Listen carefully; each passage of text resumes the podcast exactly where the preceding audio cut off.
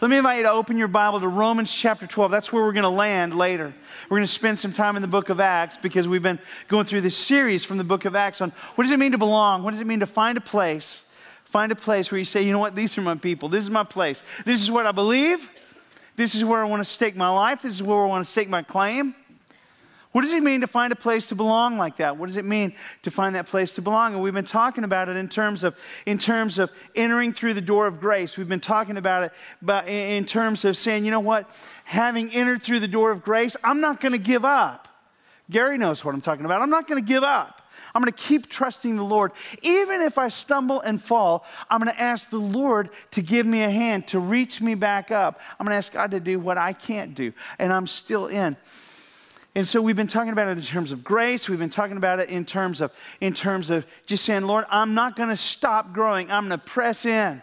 I'm going to have a bias toward you instead of a bias toward the inertia that comes when I stumble and fall and say, I can't get up. I'm going to have a bias toward you for growth. Today, I want to talk about what I think is, is honestly one of the primary power tools in your arsenal to stay in with Jesus. I'm in, I'm still in. How do you do that? You surround yourself. You surround yourself with brothers and sisters who are going to be with you in the fight. You surround yourself by people who get you people who share a common mission with you, people who believe what you believe, people who are staking, staking out their place in the same place you're staking out your place. We've been talking about grace and growth and what it means to be gathered in groups. Here are some questions I want to invite you to chew on. Sharon and I were talking about this earlier things you chew on. And just ask the Lord, ask the Lord, God, would you just open this up to me? Would you, just, would you just allow me to draw whatever strength I can from it? So, so here's some ways, some places where I hope this lands for you. So, so have you ever been part of something bigger than yourself? I mean, that's the draw, right? Of being part of a church family, part of a, a fellowship of believers, is to be part of something bigger than yourself. You know, part of something, part of something that doesn't, everything hinges on you. Some of you, honestly, that may be, that may be, be a place of spiritual warfare for you. Because the enemy has whispered in your ear, it all depends on you. And if you blow it, it is blown. And if you stumble, everything goes down in flames. Can I tell you something? That's a lie. That's a lie. And, and, the enemy of your soul wants you to hold on to that, but you don't have to hold on to that. Especially if you've surrounded yourself by some other people who will come alongside you and help you up. Have you ever been part of something bigger than yourself? And if you have, if you have ever been part of something bigger than yourself, you know you get a hunger for that. And if somehow it slips through your fingers and you lose it, there's just this empty place in your life until you find it again. And you will not rest until you've found it again. Maybe some of you are searching today, searching for a place to belong to something bigger than yourself. Have you ever been, have you ever found a place, have you ever been really known and understood? Have you ever been known and understood? Some, I, I know people, I know people who've been struggling their whole lives with this sense that, uh, in not, not in an arrogant sort of way, but just this, this thing, this voice in their head that says, nobody really understands you. Nobody really gets you. And you feel alone in the world and you feel lonely and isolated. Has anyone, has anyone ever really known and understood you? Because can I tell you something? Jesus knows you. I know, I know people, I know people, I've been, I've been this people. People who say, you know what, I'm not sure I want to be known that well, Rusty. I'm not sure I want, I'm not sure I want people to know my heart that deeply. I'm, I'm a little afraid of what people would find if they knew me at that level. Can I tell you something? Jesus knows you at that level. Jesus loves you. And, and here's the thing having been loved by Jesus, we are uniquely qualified to love each other that way. Did you know that? Having been loved by God that way, having been loved by Jesus that way, we are uniquely qualified to love each other that way. Have you ever been known and understood? And, and then here's, here's where the rubber meets the road. Have you ever been there for somebody else like that? Because if you've never held yourself out, don't be surprised that nobody's held themselves out for you anyhow. I, anyway, so, so we want to talk today about what does it mean to be gathered in groups? What does it mean to, what does it mean to find a place to belong, to be gathered in groups? And I want to give you some, some Bible words, some Greek words uh, about the church, what it, what, what it means, because every time I give you Greek words like this, it makes me feel wicked smart. so, so in the New Testament, in, in the Greek, so, so there's, when they, when they talk about the church, sometimes they're using the word ecclesia. And ek means out of, and kaleo means to call, and it's to call out. We are part of a, we are part of a, a fellowship of people who are called out from the world, called out from, from sort of the, the standard flow, right? Called out of the stream, called out and called together. Not just called out to be alone, because sometimes you say, you know what, I've been swimming upstream all my life. I've been swimming upstream at work. I've been swimming upstream. I'm the only believer in my family of origin. I've always been, I've always been left out. I've always been isolated. I've always been alone. But it's not just called out, it's also called together. Called together. And there's another word, and, and you know this word because it's the word synagogue. And you think of, when you think of friends of yours who maybe are Jewish and when they gather for worship, they go to the synagogue, right? Well, that word, that word is a word of being gathered together, gathered with other people. When we get together on Sundays, we, we gather with one another for the common purpose of worship, right? We gather with one another to gather around His Word. We gather with one another for prayer. We gather with one another to bear one another's burdens, to weep with those who weep and rejoice with those who rejoice. We gather with one another. This is one of my favorites, koinonia. If you lived through the 70s in church life, you heard the word koinonia, right? It's a word of fellowship. It's a word, it's, it's a, it became a really cliche word. I mean, I, it used to be on bumper stickers everywhere and T-shirts.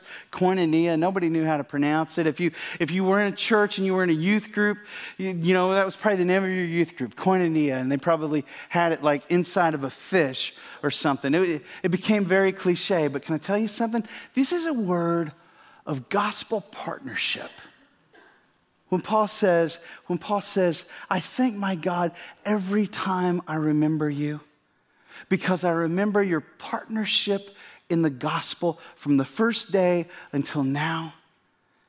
That is koinonia. That is a word of gospel partnership. To me, I, to me, it's a golden word. It's a, it's a honey word. It's a word that flows. It's a sweet word. It's a word of embrace. It's a word of, I just, every time I think of koinonia, I see Sharon smiling because she knows what I'm talking about. It's, it's, that, it's that word of belonging and shared mission and shared vision and being a part of something bigger, right, than yourself, called out of the world, called into the body of Christ and finding a place to belong and be a part of. And it's a, it's a powerful thing together, together. We've been thinking for a long time, and I've got this kind of kingdom dream in my mind of what it looks like to live life together at different phases and places in church life. And just this idea of when we, when we gather together in large groups like this. You know, there's a freedom that comes when you're in a large group like this to worship in ways that you probably wouldn't worship if there were just a handful of you. I mean, you know what I'm talking about? That's why we, that's why we get so hungry for those worship nights when we can just, when we can just throw back our heads and throw up our hands and just worship. But you need a critical mass to some degree. You need, you need enough people to gather so that there's this sort of, sort of wave that you can throw yourself into. And just, somebody, somebody said one time, somebody said one time that the optimum size for a worship gathering, a gathering where you're going to celebrate God's goodness, where you're going to be inspired to be more than yourself and part of something bigger than you. The, the optimum size for that is any size where you can sing at the top of your lungs and nobody knows that you're flat. and there's some truth in that. Some place where you can just where you can just go all in where you can just throw caution to the wind and just say, God, I just want to, I just want to dive in, Lord. Can I just dive in? But not everything happens best in large groups. I mean, you can get inspired and motivated. But if you want to, if you want to learn, if you want to grow, if you want to say, you know what, I want to understand, I want to dig deeper. I want to get the, I want to get the pick and the chisel, and I just want to, I just want to dig out the truth as best I can. We're going to need to get into a sort of a, a mid-sized group. And the reason I say mid-sized group is because God gives spiritual gifts in the body. And there are a limited number of people who have a gift of teaching. And if you're going to really grow, if you're going to really dig, if you're going to really go hammer and chisel at the Word of God and say, I want to learn, I want to grow, I want to dig deep, then you're going to need to find a place where somebody who has a gift of teaching, and, and I think you do, Zach, and, and there are others in our church family have a real gift of teaching. People, people go to Jack's class, people go to Ken's class, and, and they say, you know what, I just, I love it. We're learning, we're growing, we're going deep. Praise God for that, right? And you need to find somebody who's, who's got that teaching gift and they're beginning to apply God's word, you know, to your life and beginning to draw you in and say, now here's how this works.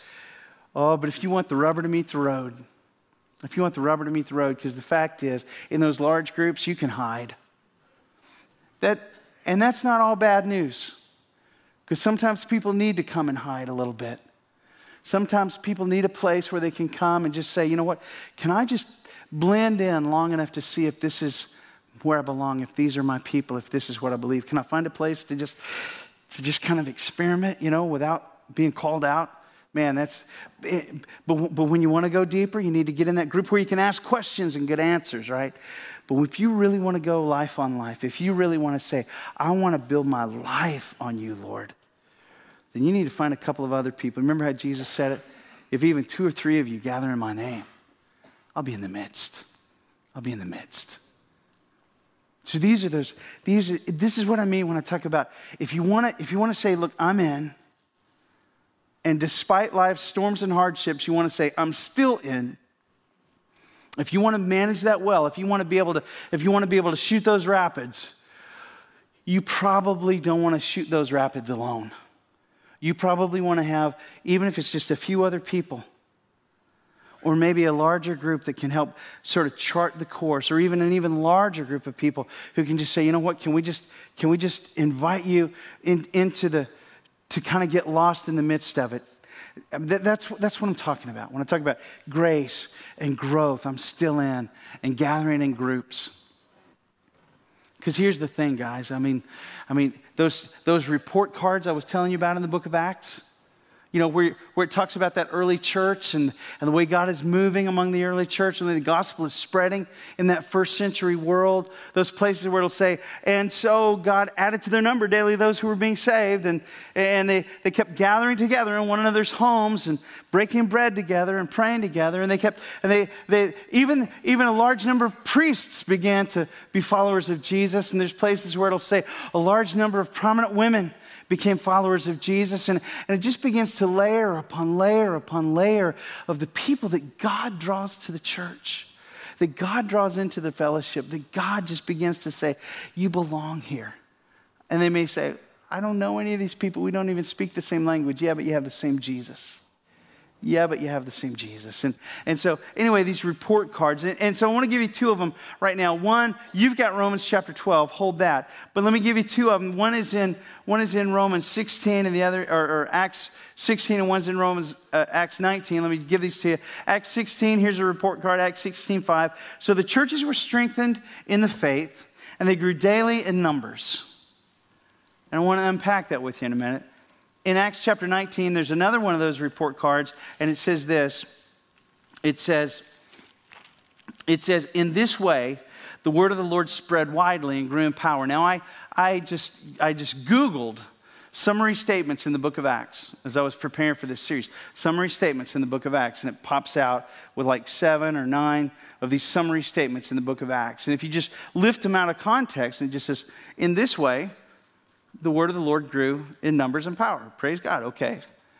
But you start digging deeper and you say, well, in what way? Through what circumstances?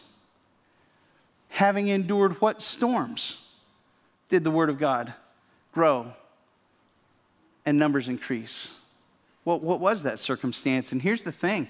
Here's the thing. If you look at the book of Acts, I, maybe you got my email and, and you already looked at Acts 13 through 19, and you see some you see some good stuff, you see some hard stuff. But you read through the book of Acts and you'll know that that early church, that early church, even though they saw some incredible, incredible move of God, there was some, there was some hard stuff. Let me just, I mean, there, there was jealousy, there was contradiction, there was heaped abuse. Here's what happened. Here's what happened in Acts chapter 13. It says, it says Paul and Paul and Barnabas, Paul and Silas, Paul and his companions. There's always a Paul and, by the way, which ought to be instructive to us. There's always a Paul and right?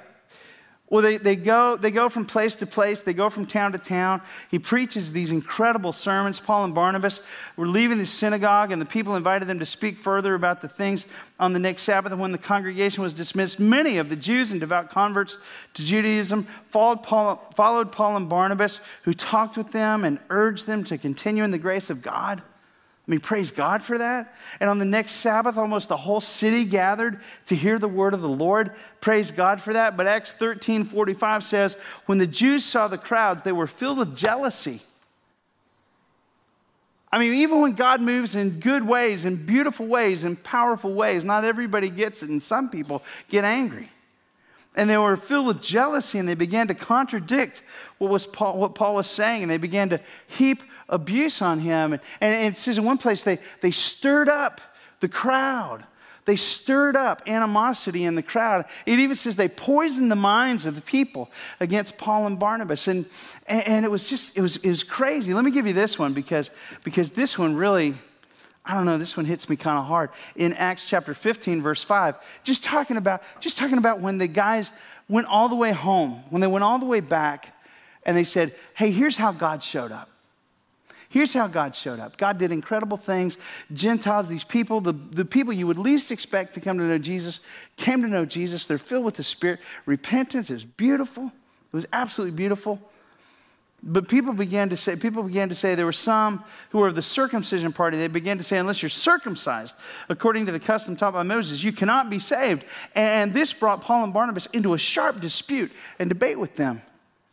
This is within the church. This is within the church, and it says this in, in Acts 15 5. It says, Then some of the believers who belonged to the party of the Pharisees stood up and said, The Gentiles must be circumcised and required to keep the law of Moses. And we could talk some other day about the specifics of that controversy, but let me tell you the part that really bothers me. The part that really bothers me about that verse is that within the church, there were a group of people who considered themselves of the party of the Pharisees. Really? in the church.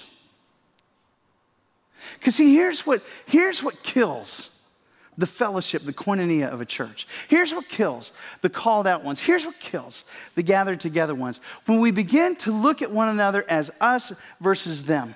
When you begin to look at people as us versus them, you begin to see some divisions that's like, it's like splitting logs. Once you split a log, you can't put it back together.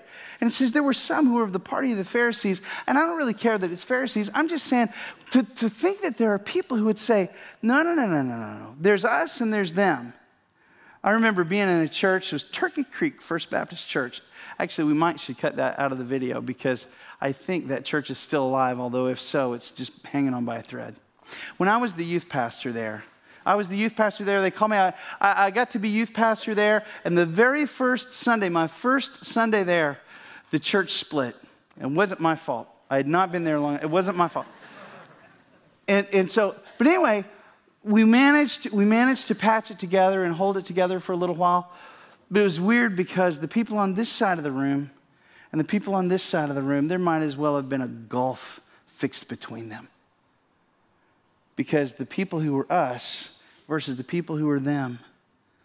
Oh man. It was just brutal. And there was an elephant in every room. And it did trauma to the church. But you know where it really did trauma? It did trauma, it did violence to the church's testimony in the community. If we can't get along with each other, how are we going to reach a lost world for Jesus? Jealousy, contradiction, and, and us versus them. I mean, I mean, there's hard stuff, but guys, there's good stuff too. There's good stuff. And, and and it says, let me just unpack this with you a little bit. Acts 13 through, through 19, you know, I mean, the Gentiles heard this. I, I love the way it says it. When the Gentiles heard this, they were glad and they honored the word of the Lord, and all who were appointed for eternal life believed God showed up. God showed up. It was beautiful. It was beautiful. And then it says, it says, the word of the Lord spread through the whole region. The word of the Lord spread through. The disciples were filled with joy and with the Holy Spirit. It was beautiful. God was doing incredible things. Uh, and, and, so then when, uh, let me just give you this Acts chapter 15, when, when Paul and Barnabas made it all the way back, when they made it all the way back, They, they worked their way back to Antioch, where they had been sent out from Attalia. They sailed back to Antioch, where they had been committed to the grace of God for the work they had now completed. And on arriving there, they gathered the church. Man, you remember when we were in COVID, we couldn't get together? You remember how miserable that was? You remember how, you remember how, how much, even, even though we could do the video and praise God for that, it was at least something, but you were just, there was like a hole in your heart because you couldn't get face to face. You couldn't go hand to hand with each other, praying over each other. It says they gathered the church together and they reported all that God had done through them and how He'd opened a door of faith to the Gentiles. They just started, just started telling about how God showed up. You know, I mean, isn't that, isn't that the beauty when you gather together with your friends at church and they say, How was your week? And you, you're able to say, You know what? Here's how God showed up in my week. And can I tell you, even though that may feel a little cheesy to you, if you set the example, if I set the example of saying, Here's how God showed up in my week, maybe, just maybe, it would give your precious friend eyes to see how God showed up in their week. You could spur one another on to love and good works. They gathered the church together and they reported all that God had done. And, and then I love this, verse 28, Acts 14, verse 28. It says, And they stayed there a long time with the disciples. I love that. Just that sense of, of just coming together in fellowship, coming together in a sweetness, coming together and just let the, the, the unity of the Spirit and the bond of peace be the, be the honey, be the glue that holds us together and adds sweetness to it. They stayed there a long time because there's something, there's an idiom in all of Paul's writings where he says, where he talks about the one another's he talks about the one another's and how we're supposed to live with one another and how we're supposed to partner with one another and how we're supposed to be gathered together with one another. And, and, and so let me just tell you, uh, Bryce, would you go ahead and join me just so we're ready? You've got Romans chapter 12. Paul just tells us how we're supposed to one another, one another in Romans chapter 12. He begins to tell us what it looks like to live in fellowship. He begins to tell us what it looks like to live called out from the world, called together with other believers, gathered with. And he says in Romans 12, verse 9, he says, Look, love must be sincere. You ever been in a church where the love was fake? Man, I have. In fact, I've been that guy. God help, God forgive me. I've been that guy. You've probably been that guy too. And it probably grew out of a good intention, but, but Lord, in Jesus' name, help us for our love to be sincere. Love must be sincere. Hate what is evil, cling to what is good. And he says, be devoted to one another. Be devoted to one another. Be devoted to one another in brotherly love.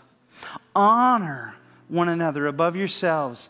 Never be lacking in zeal, but keep your spiritual fervor as you serve the Lord. Be joyful in hope and patient in affliction, faithful in prayer. The good parts, the hard parts, share with the Lord's people who are in need. Practice hospitality. Make room for one another. Make room for one another to get well. Make room for one another. You realize that the word hospitality, that's where we get the word hospital. You make room for people to get well. You create space. You give time for people to get strong again, right? Live in hospitality with one another. Joyful in hope, patient in affliction, faithful in prayer, sharing with the Lord's people who are in need. Bless those who persecute you. In the church? Yeah. Yeah, even in the church. Bless those who persecute you. Bless and do not curse. Rejoice with those who rejoice. Mourn with those who mourn. That's my favorite part. That's my favorite part about being connected together. You say, well, Rusty, I get the rejoicing part, but the mourning with those who mourn, can I tell you something? I'm really good at funerals. And the reason I'm really good at funerals is because um, I have a, I think, I have a pretty keen sense of the high value of life and the even higher value of eternity. Rejoice with those who rejoice, mourn with those who mourn, live in harmony with one another. In other words, bring to the table what is yours to bring to the table. And allow the other people around you to bring to the table what is theirs to bring to the table. And together, you make beautiful music. You make beautiful music. Live in harmony with one another. Don't be proud. Don't be proud. I've been proud. I'm embarrassed by it. I'm ashamed by it. I've been conceited. He says, Don't be proud. Don't be conceited. Be willing to associate with people of low position. Don't repay anyone evil for evil. Be careful to do what is right in the eyes of everyone. And if it's possible, Sharon and I were talking about this this morning. If it is possible, as far as it depends on you, live at peace with everyone. In other words, you take the initiative to make peace. You take the initiative to live well. You ever had anybody owe you an apology? You've got a family, right? You ever become aware uh, of a circumstance where somebody owes you an apology? And you say to yourself, you know what, the ball's in their court, they owe me an apology. What can I say? You may even be willing, you may be ready to receive their apology.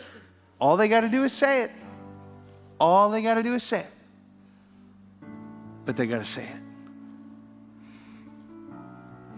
May I offer you something? In as much as it's possible, and as much as it depends on you, if you're aware of the rift in the relationship, maybe you need to be the grown up. I mean, I mean, maybe you need to pick up the phone and say, "Hey, you know that apology you owe me?" No, I'm kidding. I mean, I don't know. I don't know what words God will give you to use, but maybe it's maybe it's a prayer point for you. Maybe it's a prayer point to say, "Lord, in Jesus' name, I'm aware of this breakdown in this relationship with somebody that I love. Somebody that loves me. At least they used to. I think they still do. But there's this thing that has come between us and it breaks my heart.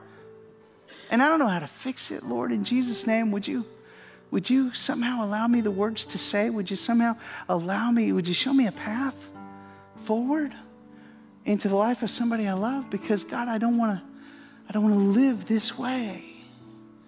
And then, as much as it depends on you, as far as it depends on you, live at peace with everyone, not taking revenge, dear friends, but leaving room for God.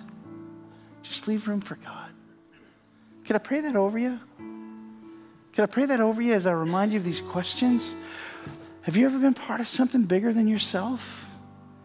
Because if you have, you know it's worth more than your pride, it's worth more than your hurt feelings. It's bigger than you. And it's bigger than the breakdown. And so, Lord, in Jesus' name, maybe, maybe, maybe a, a good word, Lord, would be to say, would you get big in our minds right now? Would you get big in our hearts? Would you get bigger than the broken relationships? Would you get bigger than the hurt feelings? Would you get bigger than the pride or the conceit or whatever it is that keeps us from each other? Lord, would you get bigger than? Would you get bigger than? You ever, you ever been truly understood? You ever been truly known? Because if you have, I know you're hungry for it now. Because if you're not experiencing that, man, there's nothing more lonely, there's nothing more isolating than the voice of the enemy that says, Nobody gets me. Nobody gets me. And then you're just, you're a sitting duck for the enemy of your soul to pick you off. Have you ever been that for somebody else? Maybe the invitation today, maybe, maybe you want to grab one of these cards from Jason or Jack or me and say, you know what, Rusty, this is what I believe, and, and these are my people, and this is where I belong, and I want to join the church. But maybe you already did that and maybe the invitation for you today is to find a place at the altar and say, God, I'm sorry for what I've built my life on instead of you. I'm sorry. I'm sorry for the way I've allowed the way I've allowed the relationships that you offered to me to be broken down. God, I'm sorry. Maybe there's somebody you love so desperately and you want to find a place at this altar to just intercede for them. Would you stand together? Lord, in Jesus' name in Jesus' name that you would become, that you would become the treasured possession that we long for. Lord, that to build our lives on you would be the thing that we long for most of all. Lord, that you would, that you would so welcome us, Lord, that you would restore us, Lord, that you would heal us and you would cleanse us, Lord, and you would allow us the ministry of reconciliation to the people we love.